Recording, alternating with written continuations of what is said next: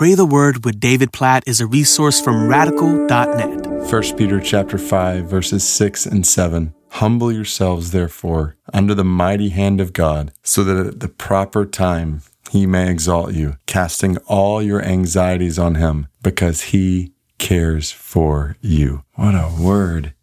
Humble yourselves under the mighty hand of God. This is a good place to be. It's a good place to live humbly under God's mighty hand, knowing that when we humble ourselves before God, He will exalt us. What a phrase. So that at the proper time, God may exalt you, God may exalt me. Like, what a picture. And it's what we see all throughout Scripture. Whoever exalts himself will be humbled. He who humbles himself will be exalted. Exalted by who? By God. This is God, our Father, who desires to lift us up as we humble ourselves before Him. And what does that look like? Verse 7 it looks like casting all your anxieties on Him. What a picture of what humbling yourself before God is to be humble before God is to say, God, I trust you with this anxiety and that anxiety, with this that I'm worried about, with that that I'm worried about. I trust you. I humble myself before you because 1 Peter 5 7 says he cares for you. In other words, he is worthy of your trust with all your anxieties.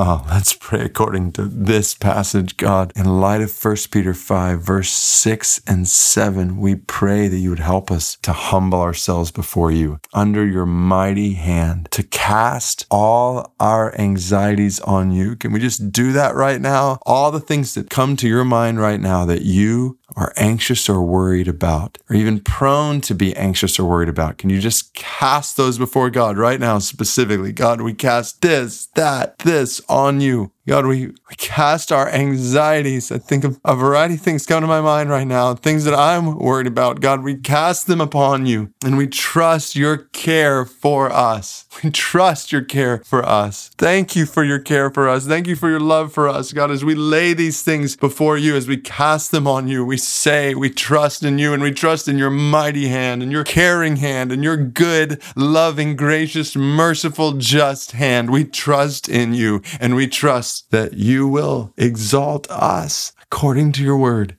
as we humble ourselves before you. God, help us to live here, especially amidst our anxieties. And God, we, we pray this over our brothers and sisters in Afghanistan amidst all their anxieties. You would help them. God, we pray especially that you would bless our brothers and sisters who are working to meet others' needs in Afghanistan, not even just to care for themselves, but to reach out to others for those who, in different ways, are working to meet physical needs among Afghan people. God, we pray for common grace to result in common good for all people in Afghanistan. We pray especially for your church there and for our brothers and sisters there that you would help them to meet others' needs through all kinds of different avenues and ways that point to you as the one who cares for us in ways that point to you, Jesus, as the one who said, Don't worry about anything. Seek first my kingdom, my righteousness, and all these things will be added to you as well. God, we, we pray for the spread of the gospel and the strengthening of your church in Afghanistan and for strength in our own lives as we humble ourselves before you and cast our cares on you,